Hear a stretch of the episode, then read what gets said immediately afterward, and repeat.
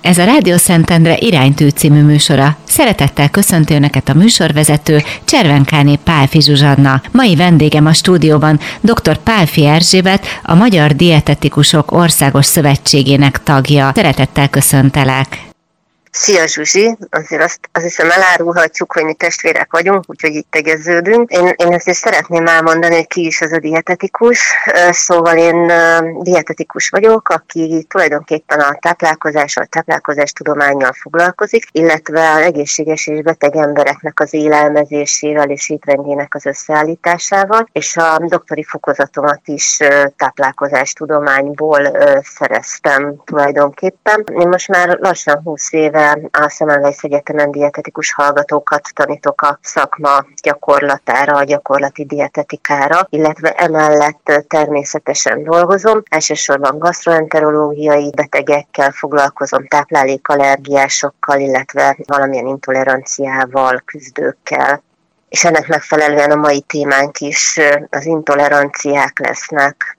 Igen, és azért is gondoltam, hogy megér egy beszélgetést ez a téma, mert hogy ugye nagyon divatos lett mostanában az, hogy különböző érzékenységekről, ételérzékenységekről, illetve intoleranciákról beszélünk, és hogy lépten nyomon nyílnak az ilyen mentes cukrászdák, a mentes éttermek, a különböző mentes élelmiszereket árusító boltok. És elgondolkoztam azon, hogy, hogy valóban mostanában ilyen sok allergiás vagy betegséggel küzdő ember van-e, és hogy egyáltalán létezik-e ez, ez, a, ez a fogalom, hogy ez, ez a sokféle érzékenység, és hogy egy, mi a módja annak, hogy hogyan lehet ezt megelőzni, vagy egyáltalán mi az igazság e körül, mert én azt gondolom, hogy egy, egy ilyen nagyon nagy információ dömping van körülöttünk, ugye zúdul az információ minden területen, és sokan nincsenek tisztában azzal, hogy most akkor ezek tényleg valós problémák, nem valós problémák, az emberek maguknak kreálják ezeket a, az intoleranciákat, vagy léteznek, úgyhogy ezt, ezt egy kicsit tegyük rendbe, én, én azt gondolom, hogy ez egy nagyon fontos téma, úgyhogy segíts nekünk ebben, légy szíves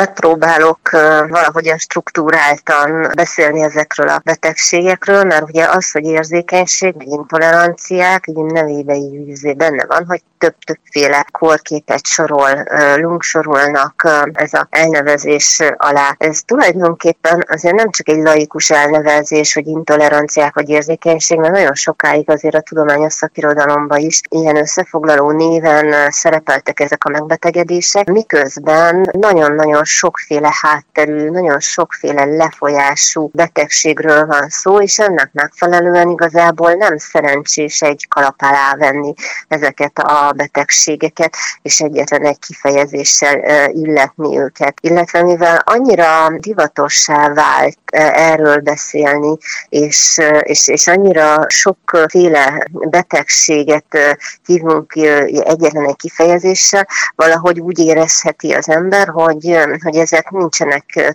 is, hanem, hanem csak mi, mi generáljuk, mi találjuk ki valamiféle divat vagy hóbort, ez tulajdonképpen. És hogy tulajdonképpen mind a kettő igaz, tehát hogy valódi betegségek is tartoznak ezek, ez, ez a két kifejezés alá, és, és hogy, hogy nagyon sok esetben viszont meg valóban valamiféle hóbort forol, vagy valamiféle félreértelme, tünet félreértelmezésről van szó. Szóval szerintem a leges legfontosabb, amit érdemes ezekkel kapcsolatban tisztázni, hogy ezek a betegségek, amelyek e, kifejezések alatt értünk, ezek, ezeket e, diagnosztizálni kell, méghozzá orvosnak, szakorvosnak kell diagnosztizálni, hogy, hogy, hogy valóban van-e valamiféle megbetegedés, vagy egész egyszerűen valami hát e, teljesen félreértelmezett tünetről van szó a háttérben. A másik nagyon fontos, amit érdemes tisztázni, hogy ezeknek a betegségeknek a tünetei,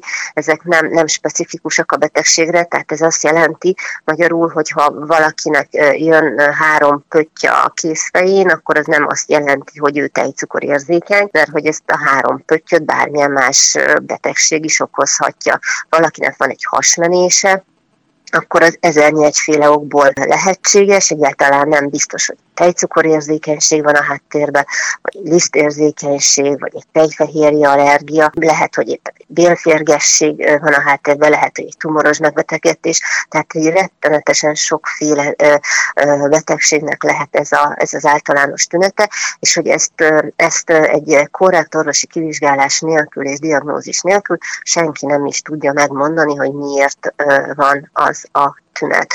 Tehát ez egyetlen egy nagyon fontos üzenet, hogyha haza kell vinni, akkor talán ez lehet, hogy valamilyen ö, tünetet tapasztalunk magunkon, akkor, akkor igenis el kell menni orvoshoz, és ki kell vizsgáltatni, és ott kell megszülessen az a diagnózis, és hogyha az a diagnózis megszületik, azután lehet a kezelésről, illetve a diétáról beszélni. A diagnózis nélkül, a betegség megállapítása nélkül egyszerűen hiba bármiféle étrendet elkezdeni, és ugyanígy hiba bármiféle mentes étrendet elkezdeni.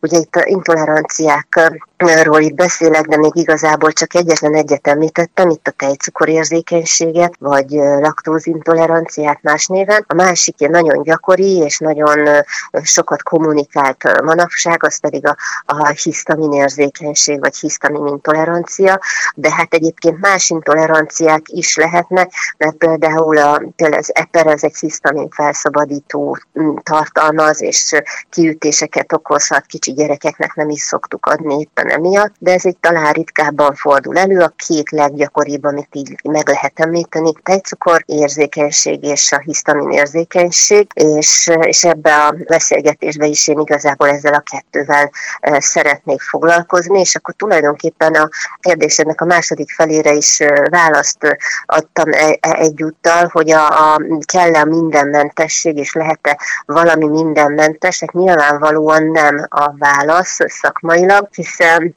hiszen valamit kell tartalmazzon az a, az, az élelmiszer, az az étel, az a, az a sütemény, tehát fókuszálni kell mindig egy adott betegcsoportra, lehet gluténmentes valami, hogyha ezt pont a cöliákiásoknak szánjuk ezt a terméket, lehet valami laktózmentes, ha pont itt a tejcukorérzékenyekre gondolunk, és nekik szánjuk azt a terméket, még sok minden mástól is lehet mentes. Ugye az allergiák azok, ami még egy mentes étrendet igényelnek, de én nagyon tudatosan azt nem is keverném ide az intoleranciákhoz, mert, mert az, az tényleg egy, egy teljesen különálló betegcsoport. Innen fogjuk folytatni a beszélgetésünket. Vendégünk a stúdióban dr. Pálfi Erzsébet, a Magyar Dietetikusok Országos Szövetségének tagja, dietetikus. Rádió Szentendre 91.6. Rólunk, nekünk, értünk. Maradjanak velünk!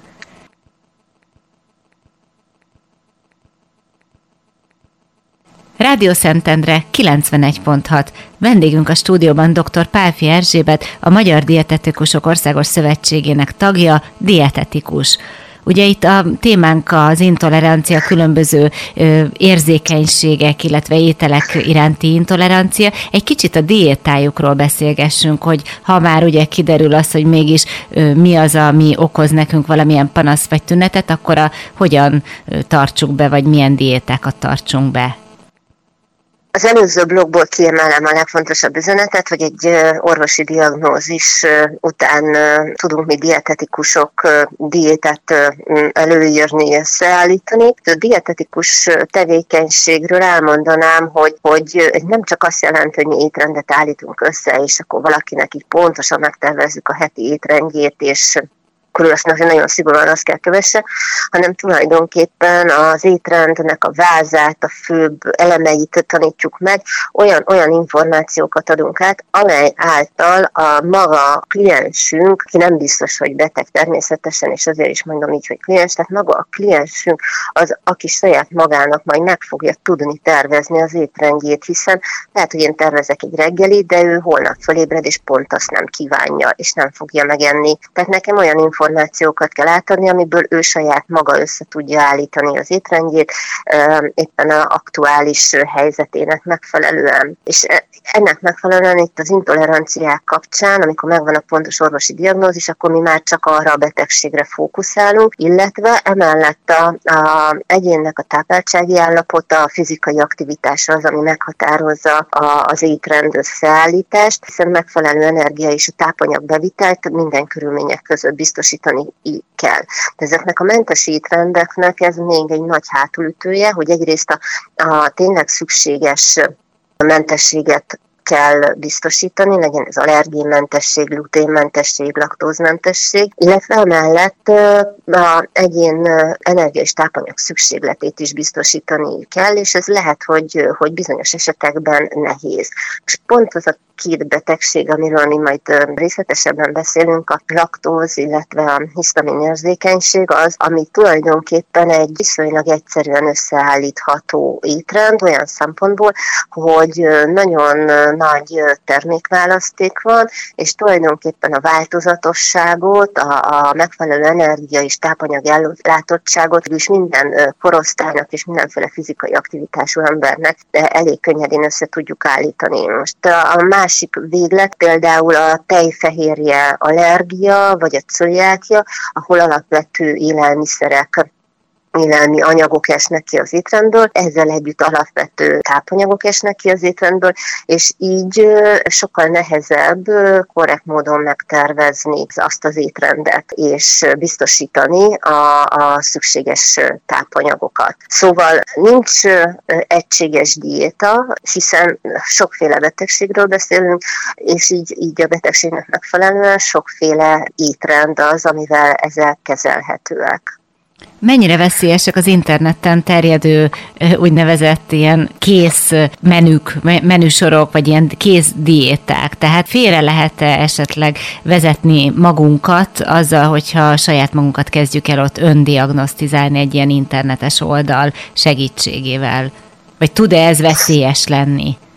Igen, tud veszélyes lenni, ahogy az előbb is mondtam, egyrészt a félrediagnosztizálás van, egy általános tünetünk, még kivizsgálás nélkül nem tudhatjuk, hogy az miért van, és lehet, hogy egy nagyon komoly, súlyos betegséget fed el, vagy fedünk el átmenetileg, és, és nem kapjuk meg a helyes kezelést. Másrészt pedig azért veszélyes így alapvető tudás nélkül az interneten vadászni ezekre az étrendekre, és, és ezek után étrendet összeállítani. Tehát nem biztos, hogy egy szakember, gyakorlott szakember az, aki ezeket a tanácsokat adja, nem biztos, hogy ő tisztában van ezekkel az étrendekkel. Másrészt meg, meg nem személyre szabott, hiszen, ahogy az előbb mondtam, itt, itt az energiás tápanyag bevitelt is biztosítani kell, nem csak a gyermekek esetében lényeges, ez a felnőttek esetében is. Tehát egy kálciumhiány az ugyanúgy egy hiány betegséget okoz, például, hogyha valaki a tejterméket abszolút kizárja az étrendjéből, vagy D-vitamin hiány is elég könnyen ki tud alakulni, vashiány is.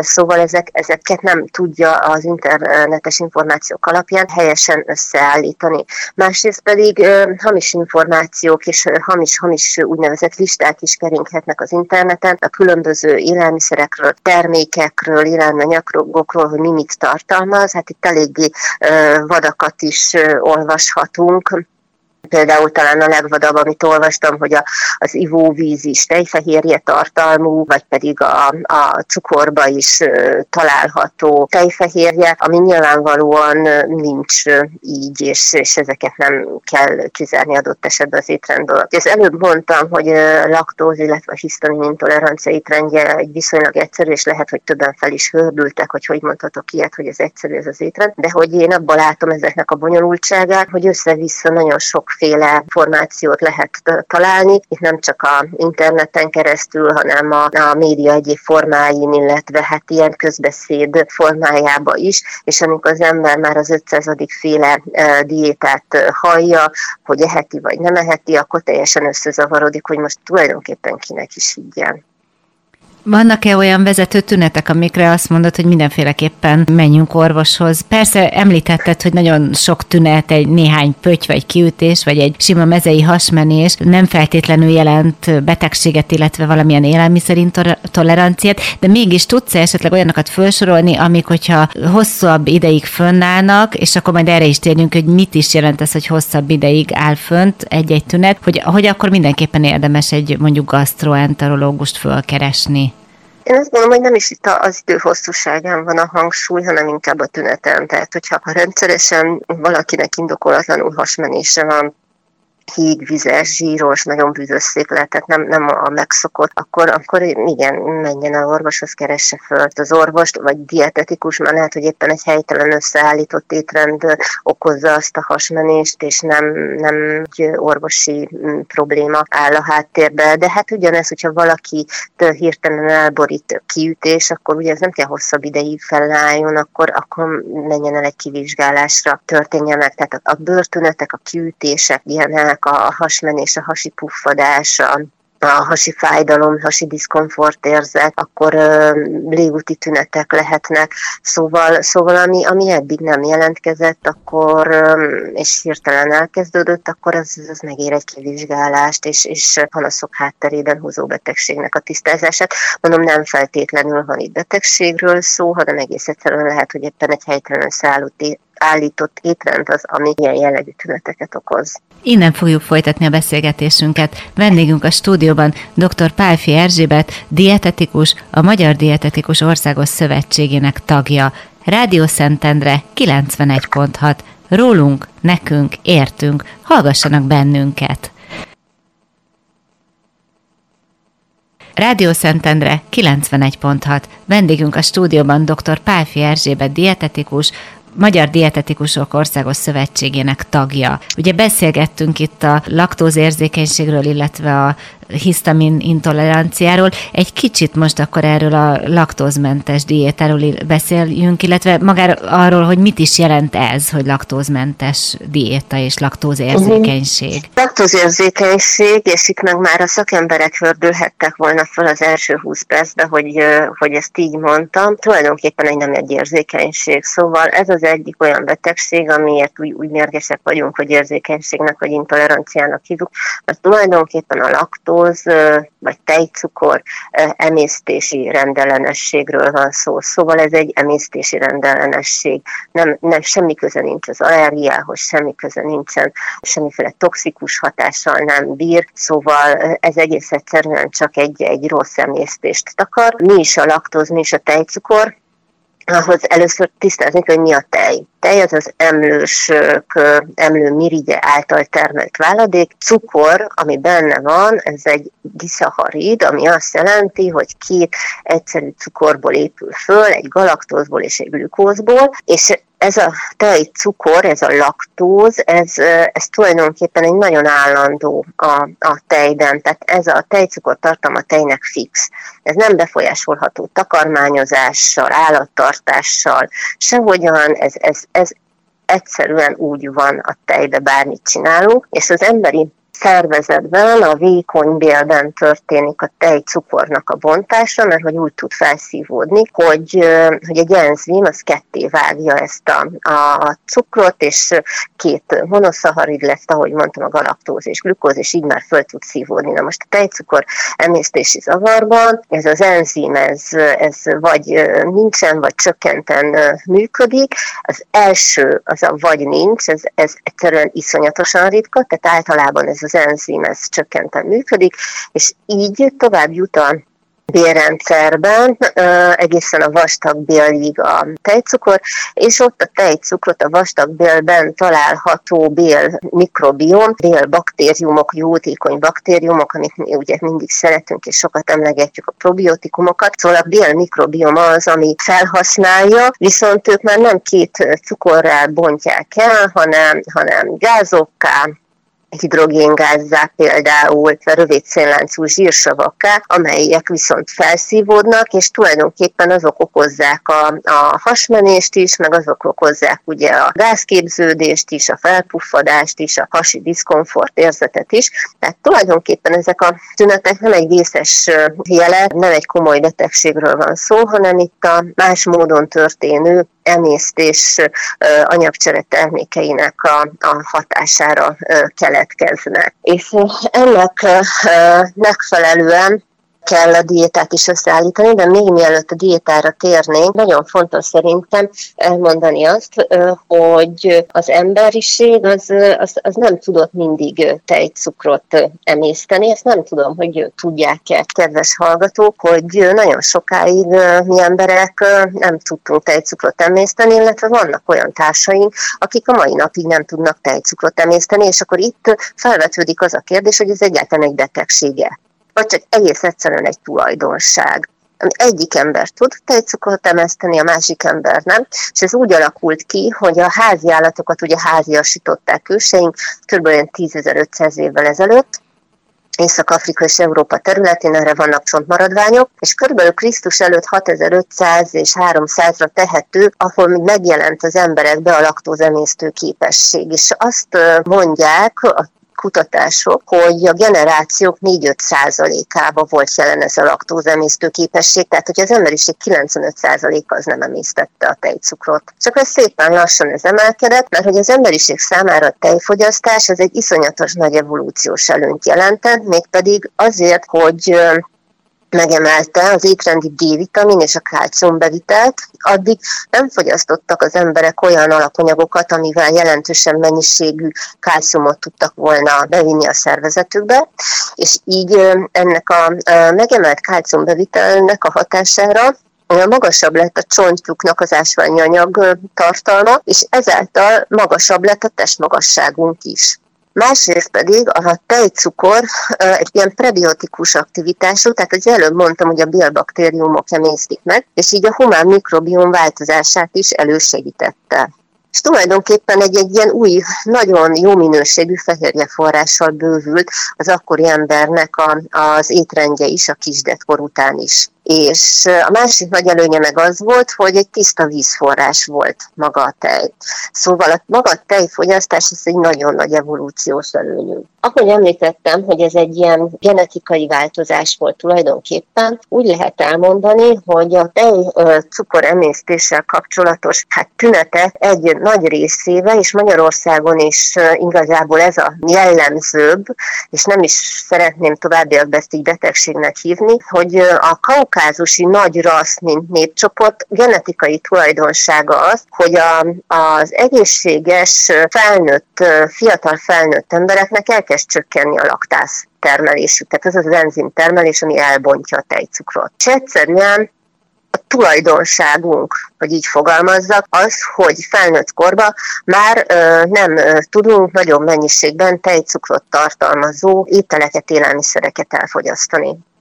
Tehát ez nem betegség, ez egyszerűen egy, egy ténykérdés, kaukázusi nagy rassznépcsoport tulajdonsága ez. Tehát, hogy ez nem, nem, nem fogható fölbetegségnek, hanem egy tulajdonság amit el kell fogadnunk és együtt élni vele, és nyilván, hogy megváltozik ettől az étrendünk, de hogy ez nem feltétlenül egy diéta. És akkor van a másik csoport, ami tényleg egy betegség, az az egyrészt ez a vele született laktászhiány, tehát amikor, amit mondtam, hogy teljesen hiányzik az enzim, de ez egy születéstől fennálló betegség, tehát megszületik a az újszülött, és már a kórházban ez az első szoktatásokkor kiderül, és ez egy iszonyatosan ritka betegség, és, és egyszerűen ez nem marad így fedetlenül, szóval ez annyira, annyira nyilvánvaló, hogy ez ott, ott rögtön kiderül. És a másik, hogy a másodlagos emésztési zavar, amikor van valamiféle gyomorbélrendszeri betegsége valakinek, mondjuk bélgyulladása, van egy, egy, egy, van egy krónikus gyulladásos bélbetegsége, vagy egy, egy tumoros megbetegedés, és ennek következtében alakul ki egy tejcukoremésztési zavar, és ott nyilván az alapbetegséghez is igazodni kell a diétával. Tehát ezt lehet elmondani, de Magyarországon a legtöbb laktózemésztési zavarral küzdő tulajdonképpen az, az, az nem is egy betegség, hanem, hanem a genetikai tulajdonságunknak köszönhető. És ennek megfelelően így a diéták is szétválnak majd a későbbiekben. Innen fogjuk folytatni a beszélgetésünket. Vendégünk a stúdióban dr. Pálfi Erzsébet dietetikus, a Magyar Dietetikusok Országos Szövetségének tagja. Rádió Szentendre 91.6. Rólunk, nekünk, értünk, hallgassanak bennünket. Rádió Szentendre 91.6. Vendégünk a stúdióban dr. Pálfi Erzsébet dietetikus, a Magyar Dietetikusok Országos Szövetségének elnöke. Ugye ott tartottunk, hogy a laktózmentes diétáról esett szó, illetve magáról a, a betegségről, vagyis hát, hogy kiderült most, hogy ez akkor nem is annyira betegség, inkább egy állapot. A diétájáról egy kicsit beszélgessünk, hogy hát akiről esetleg ez kiderül, akkor mit tehet, hogyan előzheti meg, hogy kellemetlen tünetei legyenek. Szóval, hogyha valakinek csökken a tejcukor emésztési képessége, az azt jelenti, hogy, hogy, hogy van emésztő enzim, csak valamilyen arányban ugye csökken, és nem, nem tudja 100%-ig megemészteni az elfogyasztott tejcukrot, és ez tünetet okoz. Az, hogy ő tünetes, ez neki egy aktuálisan egy kellemetlen dolog. Nyilván, hogy az embert a hasmenés így utoléri a közlekedés kellős közepébe, akkor ez egy rettenetesen kellemetlen érzés de hogy így azért hosszú távon ez, ez, ez különösebb ilyen, ilyen mellék hatásokkal vagy, vagy következményekkel azért nem jár. És tulajdonképpen a tejcukor emésztési problémákkal együtt élőknek a, a zöme ezt tudja is, hogy körülbelül mennyi az a tej-tejtermék, amit ők el tudnak fogyasztani, illetve, illetve hát tudják, hogyha a barátnőkkel beülnek egy cukrászdába, és egy, egy hatalmas nagy habos túrótortát elfogyasztanak, akkor annak következménye lesz. De hát, hogyha mi nem szeretnénk ezt, akkor nyilvánvalóan, hogy valamilyen mértékig azért érdemes diétázni, és csökkenteni a tejcukorbevitelt. Most a tejcukor az mint hogy eddig is kiderült, és a nevében is benne van, a tejbe és tejtermékekben van benne természetes formában, illetve az élelmiszeripar felhasználhatja, de azért ez egyre kisebb mértékben van így. Most nem azt jelenti ez, hogy a tejcukor emésztési e, probléma áll fönn, hogy akkor itt a tej, tejterméket végleg 100%-ig az étrendünkből kiűzzük, mert nem fekete-fehér az élet, hanem csak csökkentjük a mennyiségét olyan mértékig, amilyen e, mértékben az képes a szervezetünk megemészteni. És azért is van szükség a tejre, tejtermékekre, mert hogy ez a kálcium az még mindig a tejből és tejtermékekből szívódik föl a legnagyobb mennyiségben. A 2014-ben volt egy nagy országos tápláltsági állapot és táplálkozási vizsgálat Magyarországon, ahol kiderült, hogy a teljes tejtermékek adják még mindig a kálciumbevitelünk mint egy felét, és, és egyébként meg amúgy is a, a férfiak, illetve a nők kálciumbevitele is sajnos még mindig az elvárt alatt van bőven, és még mindig kellene ezzel, ezzel foglalkozni, és még mindig kellene ezt propagálni, hogy, hogy több kálciumot fogyasszunk felmerülhet sokakban, hogy esetleg itt étrend kiegészítéssel is lehetséges. Mi dietetikusok mindig azért a táplálékkal történő, természetes formában történő bevitelt propagáljuk, méghozzá azért, mert, mert hogy ezekből szívódik föl a legjobban, és ezekben lévő természetes formában hasznosul a legjobban ez az emberi szervezetbe. Tehát a teljes tejtermékekre szükség van, az a kérdés, hogy, hogy milyenre és hogy milyen mennyiségben. A legfontosabb az a kiegyensúlyozott táplálkozás, ami azt mondja, hogy napi fél liter tejet vagy annak megfelelő tejterméket fogyasszunk kell. Nagyon sokan magát a tejet nem tudják elfogyasztani, a tejbe. Van a legtöbb tejcukor, ez 5 g per deciliter, és értelemszerűen a savanyított, illetve a feldolgozott tejtermékek már sokkal kevesebbet tartalmaznak, hiszen a savanyítás során, a feldolgozás során a mikroorganizmusok is ezt a tejcukrot használják föl, tehát a tejfölbe, a tejszínbe, a főző tejszínbe, a joghurtokba már csak a, körülbelül a fele van a nem feldolgozott tej kalcium mennyiségének, illetve a kefir az még ennél is kevesebbet tartalmaz, valamint a kemény sajtok, a hosszú érlelésű sajtok, a penésszel érő sajtok, azoknak szinte már teljesen laktózmentesnek tekinthetőek. És akkor ennek megfelelően láthatja mindenki, hogy igazából ez, ez, ez egy nagyon egyszerű étrend, mert csak az a feladat, hogy esetleg már tejet nem is tud fogyasztani, akkor tejterméket fogyasszon, még pedig olyat, amelyet szívesen megeszik, amelyet szeret. Van, aki a kefirt jobban kedveli, van, aki inkább a joghurtokat kedveli, van, aki csak a sajtokat kedveli,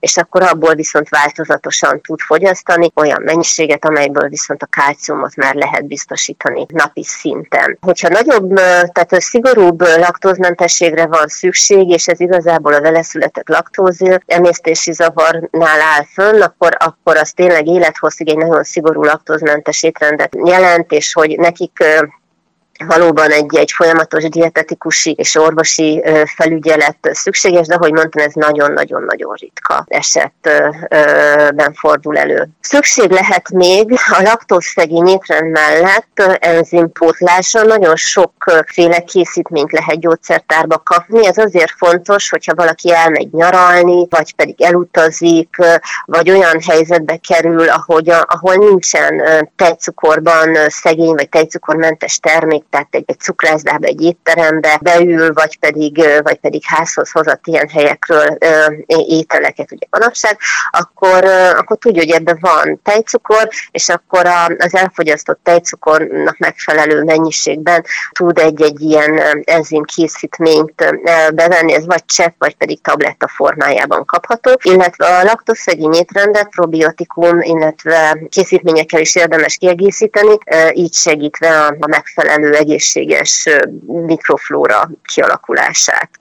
Lényeges még az étrendben, hogy, hogy egy kicsit tudunk játszani ö, azzal, hogy, hogy nem csak az a lényeg, hogy, hogy, hogy mennyi laktózt fogyasztunk el, hanem hogy ezt tulajdonképpen milyen formába tesszük, hogy ezt, ezt megisszuk ö, ö, tejként, és akkor nyilván ott nagyon hirtelen fog jelentkezni egy, egy ö, jelentősebb tünet, vagy pedig ö, beletesszük ételbe, mert hogy az ételbenek van nyilván más fehérje, zsír, illetve élelmiros tartalma is, és hogyha egy ételbe fogyasztjuk el ezt a, ezt a laktóz mennyiséget, akkor viszont a emésztési idő, az úgynevezett tranzit idő az megnövekszik, és mivel hosszabb idő, ezért a, a vékony bélbe több időt töltve, azért egy, egy, egy több idő áll rendelkezésre a szervezetnek, hogy megemészze a tejcukrot, és így csökkennek a, a tünetek is.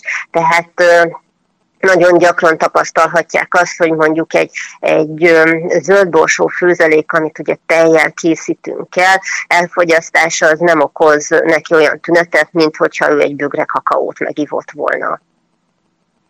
Tehát akkor azt lehet mondani, hogy azért nagyon ö, nagy különbségek vannak ö, az egyéni tolerancia terén, ugye? Tehát, hogy van, akinek van Igen. valami Igen. gondot okos, súlyos panaszt, és van, akinek meg egyáltalán semmit nem Így okoz. van. Így van. Általában elmondható, hogy a legtöbb laktózemésztési zavarral küzdő ember egy olyan két és fél deci tej laktóztartalmát tünetmentesen tolerál. Ugye ez elég nagy mennyiség, tehát ez egy nagy bögre tejet jelent ez a két és fél deci tej, tehát, és ezt tolerálja, tehát tulajdonképpen hiba kizárni a tejet tejterméket az étrendből emiatt, sőt, kell is enni, tehát például hagyományos savanyított tejtermékek, joghurtok, kefírek a bél mikrobiomnak a diverzitását is javítják, és ezáltal a lakt laktóz emésztési zavar tüneteit is csökkentik, vagy hogyha étellel fogyasztjuk el, akkor úgy szintén kevesebb tünet lesz, tehát, tehát mindenféleképpen kell valamiféle tejterméket tartalmazzon ez a laktóz szegény étrend. Innen fogjuk folytatni a beszélgetésünket. Vendégünk a stúdióban dr. Pálfi Erzsébet dietetikus, a Magyar Dietetikusok Országos Szövetségének tagja. Rádió Szentendre 91.6. Rólunk, nekünk, értünk. Maradjanak velünk! Rádió Szentendre 91.6. Vendégünk a stúdióban dr. Pálfi Erzsébe di- dietetikus, a Magyar Dietetikusok Országos Szövetségének tagja. A hisztamin intoleranciáról beszélgessünk egy kicsit. Bevallom őszintén, hogy ezt is én az utóbbi időben kezdtem el hallani egyáltalán erről. Úgy azt hallottam, hogy létezik a maga az, hogy az a szó, hogy hisztamin, illetve talán elképzelésem is volt róla, hogy ez mit is jelent, de hogy ilyen hisztamin intolerancia kifejezetten létezik, ezt nem tudtam, és az elmúlt időszakban hallottam én is erről. Mi a helyzet a hisztaminnal? Ez létezett régen is ez az intolerancia, vagy most valami miatt mostanában lett ilyen sok beteg? Hát ez egy nehéz kérdés. Létezett mindig is ilyen, hogy hisztamin intolerancia. Én amikor a pályámat kezdtem 98-ban, akkor egy ilyen allergiásokkal foglalkozó osztályon kezdtem el dolgozni, és akkor rettenetesen sok ilyen diagnózissal találkoztam, ami ami aztán vagy bebizonyosodott, vagy nem bizonyosodott be. Ez is egy, egy végtelen egyszerű, hát végtelen egyszerű betegség, meg végtelen egyszerű diéta, de közben meg egy rettenetesen bonyolult, és ebből adódik sok, sok félreértés. És aztán így, így valahogyan az ugye elcsendesedett, és most megint van egy, egy ilyen reneszánsz ennek a hisztamin érzékenységnek. A hisztamin érzékenységnek is általános tünetei vannak, hasonló az allergiás tünetekhez, tehát nagyon-nagyon gyakran tüsszögés, orfolyás, kiütés, nehéz légzés, érzés, tehát hogy, hogy olyan, olyan allergiás tünetekhez hasonló, de nincsen ö, mögötte semmiféle immun ö, mechanizmus, tehát nem egy allergiáról van szó, és és ezt is egy, egy ilyen orvosi kivizsgálást igényel. Ahogy a az előző hát betegségnek is mondtam, hogy van egy olyan, olyan aspektusa, hogy tulajdonképpen egészséges emberek éreznek valamiféle tünetet, hát itt a hisztamin érzékenységnél is megvan ez a csoport, és aztán vannak olyanok, akik meg tényleg valamilyen betegséggel küzdenek. De, de szerintem kezdjük az elejénél, hogy mi is az a hisztamin mert szerintem nagyon sokan nem tudják, hogy mi az a hisztamin, vagy, vagy nem tudom, hogy, hogy te hallasz-e így környezetedbe valamit, ahogy valaki ezt tudná, hogy tulajdonképpen mi. Hát nem, így, így szerintem nem konkrétan, tehát így valahogy azt érzem, hogy így nagyon sokan használják ezt a szót, hogy hát ő, ő neki már pedig az van, de konkrétan nem tudják ezt megfogalmazni, hogy ez mit is jelent. A hisztamin az egy biogén amin, amivel még mindig nem mondtam semmit. Ezek a biogén aminok, ezek aminósavakból, a fehérjéknek az építő eleméből keletkezik, kétféle módon, vagy enzimes, vagy pedig mikrobiális bontás során. Ezek a biogén aminok, ezek ilyen kis molekula súlyú molekulák, és a szervezetben egyébként a, a hízósejtek termelik nagy mennyiségben allergiás reakció során, illetve említett, hogy mikroorganizmusok anyagcsere termékeként is létrejön, ez pedig a növényi és állati részek fehérje fermentációjakor keletkezik. És akkor itt el is különül ez a két dolog, hiszen hogyha az emberi szervezetben történik valami féle elváltozás, akkor, akkor ezek a biogén aminok fel tudnak szaporodni, illetve a bontásuk az, ami is sérülhet, és akkor ilyen módon tudnak felszaporodni, tünetet okozni, vagy pedig ugye valamiféle olyan dolgot eszünk, ami, amiben nagyon sok a hisztamin. Most a biogén aminok tulajdonképpen egy nagyon erős fiziológiai hatású ö, vegyületek, értágulatot okoznak, tehát az érrendszerre hatnak, illetve az idegrendszerre hatnak, ez diszketést így tudnak okozni, tehát és nagyon nagy mennyiségben toxikos anyagok. Tehát ugye kis mennyiségben az emberi szervezet képes elbontani, nagy mennyiségben már nem feltétlenül, és okoznak tüneteket. És, és pontosan emiatt, hogy, hogy, hogy itt a, a mikroorganizmusok anyagcsere termékeként is létrejöhetnek ezek a biogénaminok, köztük a hisztamin, mert nagyon sok biogénamin van, például tiramin, triptamin, feniletilamin, kadaverin, szóval itt sorolhatnám, de itt a hisztamin az, ami mondjuk elsősorban kiemelendő. Tehát, hogy a, a hisztamin érzékenység az nem, nem csak egy egészségügyi probléma, vagy nem, nem csak egy betegség, hanem ez egy élelmiszerbiztonsági kérdés is ugye a fermentáció, az egy erjedés, és akkor nagyon logikus, hogy azok az élelmiszerek tartalmaznak nagyobb mennyiségű hisztamint, amelyeket fermentációval állítunk elő.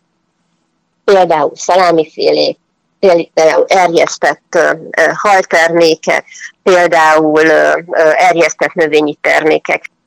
Tehát a hisztamin az, a, az az erjesztett termékekben van benne. Méghozzá savanyú káposztába, például a kovászos uborkába, a savanyított tarlórépába van benne, a különböző halkészítményekbe. Ezt a hal például az a hisztamin szempontjából egy olyan nagyon nagy fókuszpont, mert hogy magas víztartalmú, élelmiszer, és, és nagyon könnyen romlik. És, és amikor erjesztéssel előállítanak például egy halszószt, egy osztrigaszószt, akkor, akkor annak szintén megemelkedik a, a hisztamin tartalma, de hát ugyanígy, ahogy említettem az előbb, egy, egy féle, vagy egy nagyon hosszú érlelésű penészes sajtnak a hisztamin tartalma is nagyon magas.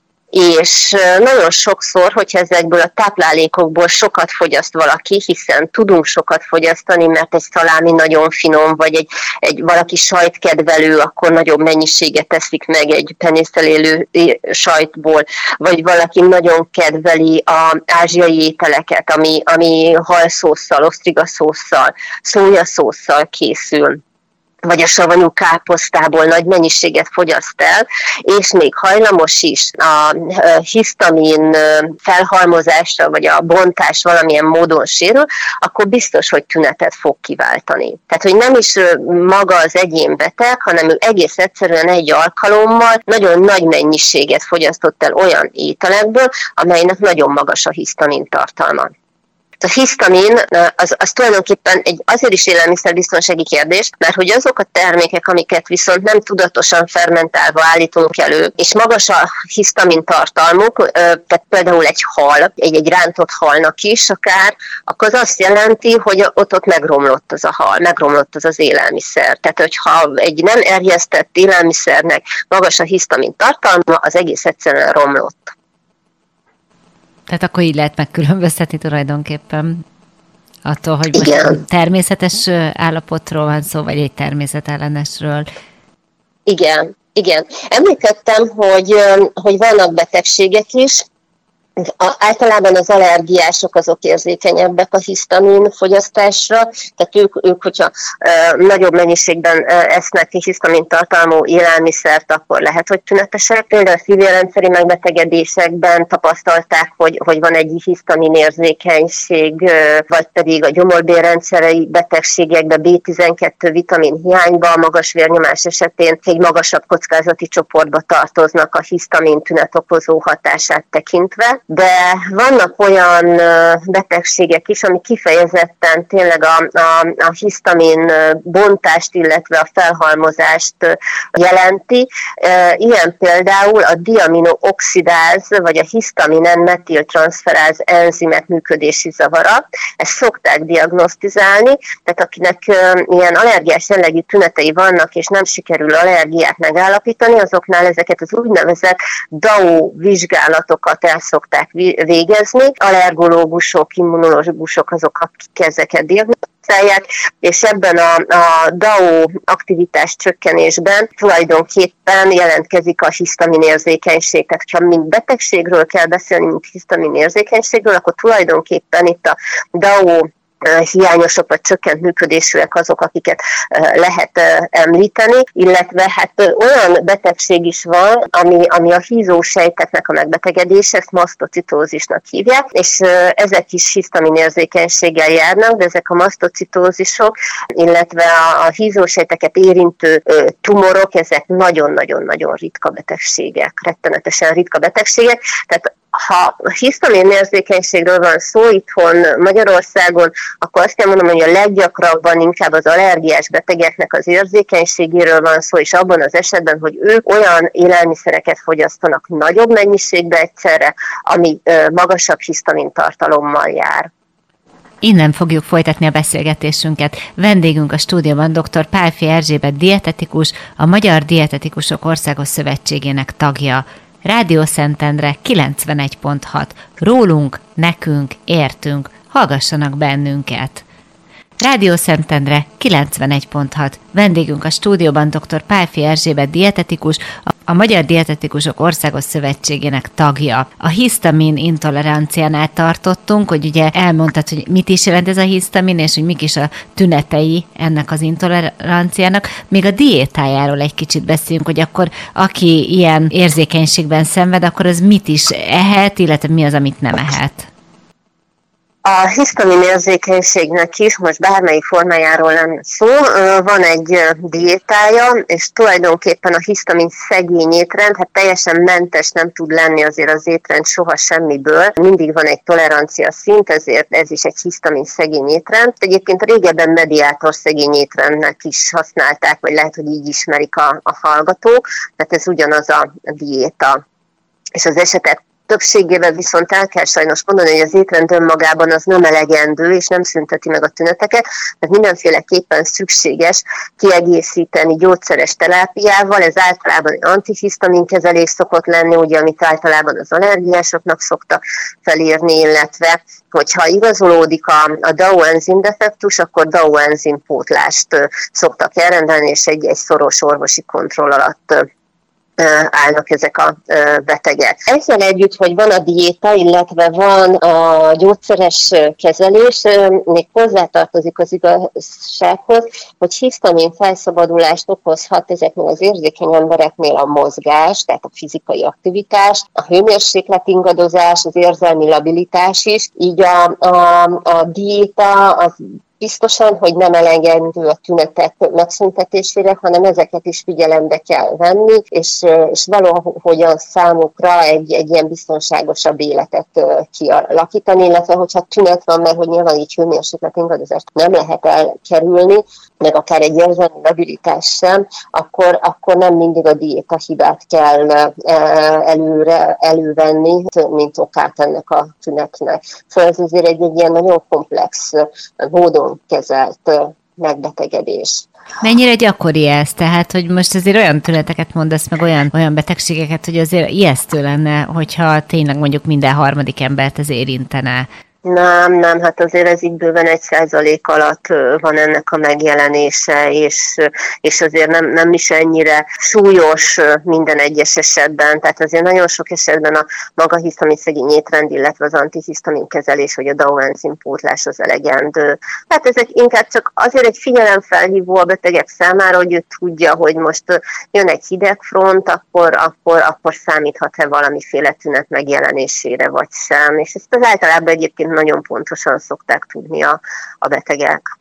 Én nagyon sokszor azt látom magam körül, így a ismerősök, baráti kör, körében, barátok körében, hogy saját magukat elkezdik az emberek öndiagnosztizálni, hogy már pedig ő neki ez van, és akkor olvast az interneten, és akkor neki hisztamin intoleranciája van, és, és én ezektől megmondom őszintén, hogy meg szoktam őrülni. Tehát, hogy akkor megkérdezem, hogy is voltál orvosnál, és ezt orvos mondta? Ja, nem, nem, de hát én ezt tudom, mert, mert én ezt olvastam. És hogy ez szerintem ez, ez borzasztó, nem? Tehát nem tudom, mi a... Hát nagyon-nagyon nagy ö, ö, veszélye, hogy, hogy valóban van valamiféle betegsége, ami jelentkezik egy tünettel, és hogy egyszerűen ő ezt így elkendőzi, félre diagnosztizálja, és, és hogy maga az a betegség az akkor nincsen megfelelően kezelve. Tehát itt, itt például tumoros megbetegedéseket lehet említeni, azért ennek egy-egy késői felismerése valóban végzetes tud lenni, hogyha ezt egy ilyen bagatelizáljuk, egy ilyen hisztaminérzékenységgel akár, vagy egy laktózintoleranciával.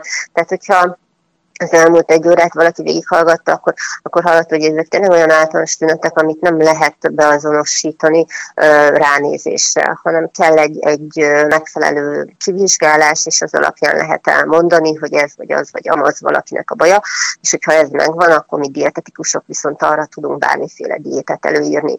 Szóval egyetlen egy dietetikus sem fog tudni valakinek egy mindenmentes étrendet összeállítani. Egyrészt nem lehet, hiszen a, a jelenleg anyagaink, táplálékaink azok nagyon komplexek, összetettek, másrészt nem is szükséges. Arra a betegségre kell diétázni, ami, ami létezik. És csak-csak arra, mert hogy egyébként meg egy nagyon szűk, kvázi mindenmentes, amit mondtam ugye, hogy nincsen, de hívjuk így étrenddel, viszont nem lehet biztos energia és tápanyagbevitelt, ennek az lesz a hosszú távú következménye, hogy az illető le fog fogyni, egy rossz tápláltsági állapot, viszont meg már magával húzza az egyéb megbetegedéseket is. Hát köszönöm szépen ezt a beszélgetést. Én azt gondolom, hogy nagyon sok minden belefért, és sok mindenről tudtunk, sok minden témát tudtunk érinteni, ami ugye itt manapság divatos, és ami itt az emberek körében ugye felkapott az elmúlt időszakban, és egy kicsit szakember szemével is ugye megpróbáltuk ezt a témát megközelíteni, és, és ugye beszélgetni róla, és eloszlatni a tévhiteket a laktóz, illetve a hisztamin intolerancia kapcsán. Köszönöm szépen, Erzsébet Erzsébet, hogy itt voltál velünk, és nagyon sok sikert kívánok a munkádhoz a továbbiakban. Nagyon szépen köszönöm, én is köszönöm a figyelmet, hogy végighallgattak. Búcsúzik a műsorvezető Cservenkáné Pálfi Zsuzsanna, Rádió Szentendre 91.6. Rólunk, nekünk, értünk.